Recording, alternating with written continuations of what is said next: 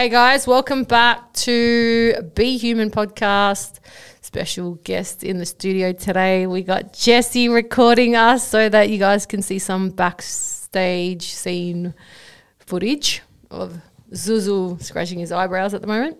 Um, so, yeah, today's topic is all about our dear children, uh, especially being parents. You know, it is something that comes to the forefront.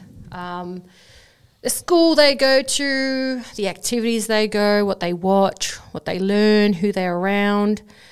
And I think, you know, more than anything, I think going forward in the way life is and the way the world is showing up, it's something that we have to look at as parents. We cannot now just be really like, you know, cool about it or a little bit um, slack. I think it's more important now to have a little bit more involvement with what your kids are doing and how you want to support them and in what environment do you want to nourish them, grow them, and um, be there for them. And I and I truly believe that certain systems are great, but I think certain systems and beliefs and ways we have been raising children are not so great. That's by my my perception and experience.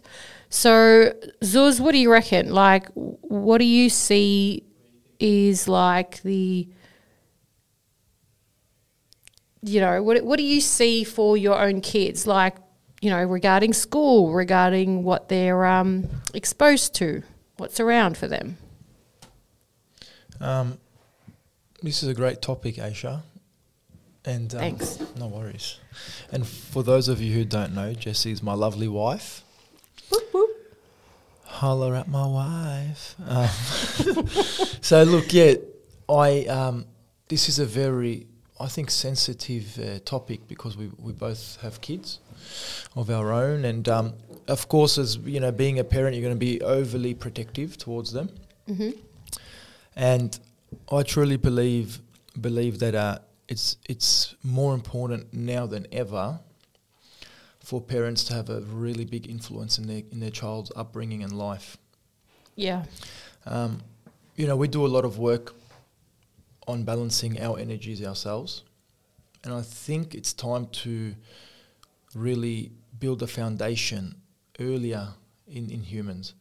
Um, so starting from our kids' age, where you know, for us, for example, it started as as adults, starting to actually understand the balance of um, our energies and and really finding some sort of directional guidance through through our lives. I think we need to really focus on our kids now because there are a lot of miscommunications and miss signals or confusing signals happening right now in the world, and um, you know, I'm I'm a very old school mentality Mm. in a way. I'm an old soul, and yes, look, I'm not saying that things of the past were right or wrong, but I do think we shouldn't be completely trying to restructure, you know, the child or the way children are being brought up, or moving through life. Um, I think there's a lot of good stuff we can look at, you know, when it comes to parenting that our parents did for us.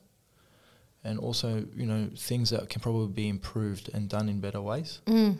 Agreed. Um, but yeah, I'm, I'm a very strong believer of letting the child be a child, be wild, make mistakes, and not have so much judgment towards them, or not, or not letting them feel guilt as such if Yeah. they do something wrong.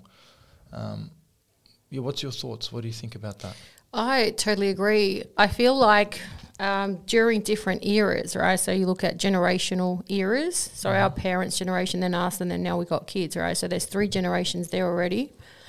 I think children actually need different things at different generational stages. All right. So if I look at just myself and what I now look back and think that I needed is very different to what I believe my children need because the outside influences are so different. Hmm. Okay. So for my parents, their way of parenting came from a space where they thought education was a huge benefit. It's like it was like the award, right? It was a necessity, it, and it was more intellectual education based. So it was like you know science, English, maths, all that. So get credibility in that, and you'll have success in life. Okay, and I believe at at that stage it was probably true, Mm. right? Um, then in my generation, there was a bit of that, but I also saw the falling apart of that. I also saw the, you know, um, the internet, you know, be introduced to us. I also saw the mobile phones, connectivity, connection. You don't have to be now, um, you know, Google. So coming from a space where you know only a few had access or the ability to attain certain levels of information and that made them sort of superior in certain ways i did see like certain things got leveled off if you knew how to use the tools that were coming in yeah now i look at my kids and what my parents would have valued which is okay if you um, become a doctor or engineer or this or that that's the only way to be financially secure and successful and so on. It's shifted, right? So you've got YouTubers that are making money. You've got people that know how to, um, you know, do Google stuff or or like post their stuff and Yeah, they like make money. yeah, things, right. yeah. Influencers or whatever you want to call them. Um, they can also make money, right? Now, my thing too is with all that, then there is also an introduction of a new vocab. Like, so now people are identifying with this and that, and a different culture is emerging, right?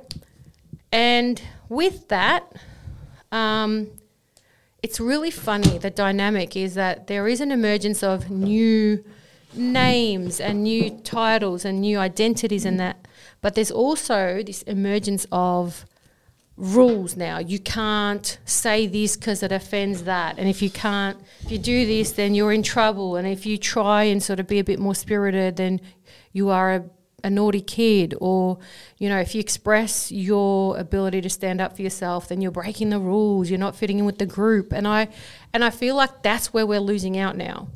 I'm all about bringing stuff in, but not at the cost of, you know, making every single kid um, a robotic expression so that they just follow by the rules. You know, if you think about the school system, right? They come in, a bell goes off, they start work, a bell goes off, they go to play, bell goes off, they can have recess, a bell. It's very, very, and then you go to this subject, and it's very, very already so structured, right? And it's conditioning to for them. Now, if you're going to also structure their expression, right? So how they express their feelings, how they express different circumstances. So they might face challenges at school. But if you want every single kid now to express in the same way, deal with emotions in the same way, handle a physical situation at school the same way, I think we're we're literally fucking killing them in that sense, right? We're we're dimming their light. How are you going to great, get, get authentic creative expressions and discoveries and new new things emerging from kids that you are making into the same? That's my point. Hmm. Hundred percent. They're they're completely being suppressed. I think. Indoctrinated. What the fuck's that mean? Yeah, brother, look it up. What's that? It's like you know, made like like you're literally um, programming them into being like this same kind of mold. Like, yep, one of these and another one of this and another. All of them are like the same thing by Hmm. the same information, same structure, same. I hope I fucking said that right. I hope so. But you know, what I've noticed about you, what I've learned about you. What? For a girl from the streets, you fucking speak really well. Thanks, You're like a thesaurus. Um, fuck yeah, because I'm like indoctorate. I'm like, what's that? They have a PhD to become a doctor or something.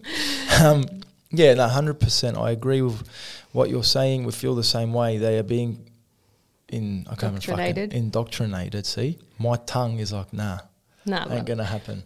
But um, yeah. So basically, I know what you're saying, and when it comes down to kids, I'm a big believer of kids sticking up for themselves. Yeah. And who gives a fuck about repercussions? Worry about that shit when it comes, Mm-hmm. right?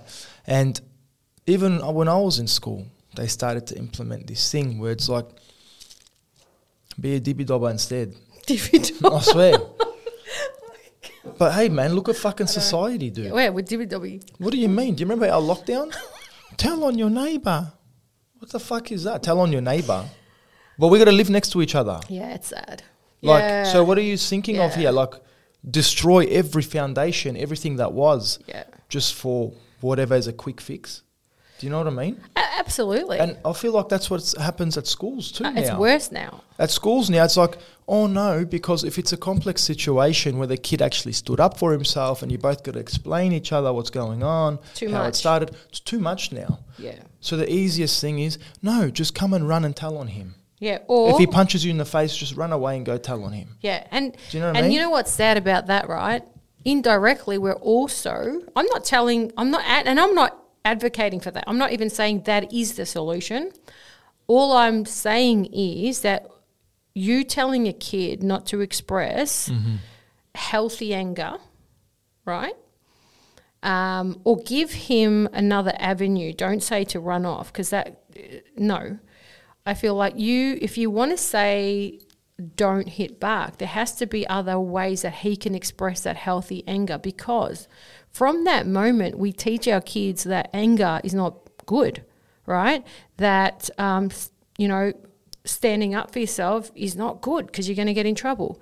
So I, I think like, okay, I get where you're coming from. I, obviously, we don't want to encourage kids hitting kids, but there has to be a different solution. I don't want a kid who is really defending themselves to be looked upon as they're a bad kid or a bad student Yeah, or doing yeah. the wrong thing.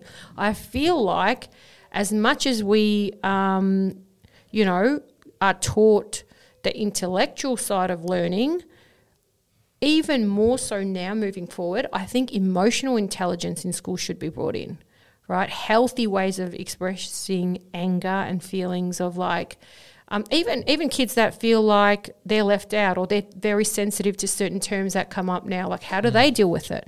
I think like people might think that and go, oh, it's just a waste of effort or that's just too much on top of the educational side. But maybe maybe we're a bit off balance right now because a lot of the education that kids learn now is 100 years old and they can google that But you know what I think as well is like, if they teach them emotional and social intelligence, right? Things like this, they're going to be able to apply themselves better in a classroom. amen If they're not going to school with anxieties because the kid yesterday said, "Hey, fucking your your nose is like Pinocchio" or Yeah. some sh- stupid shit. You Yeah. know what kids say, yeah. insensitive bullshit. yeah But instead of kids building up an anxiety and thinking they're constantly being bullied or whatnot, right? They can't apply themselves. Since I was one of them kids, I can't go after being called Dumbo the elephant because of my ears.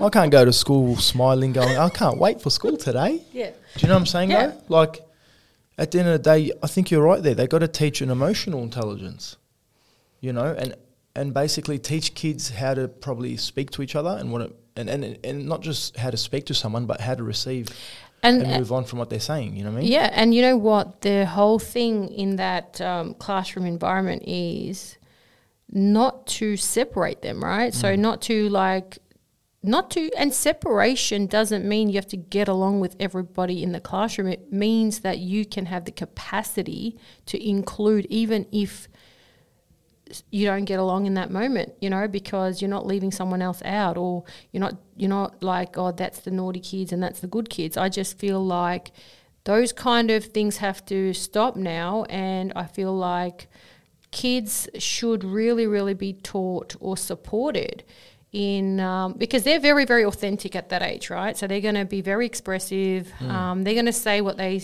what whatever comes up. Yeah.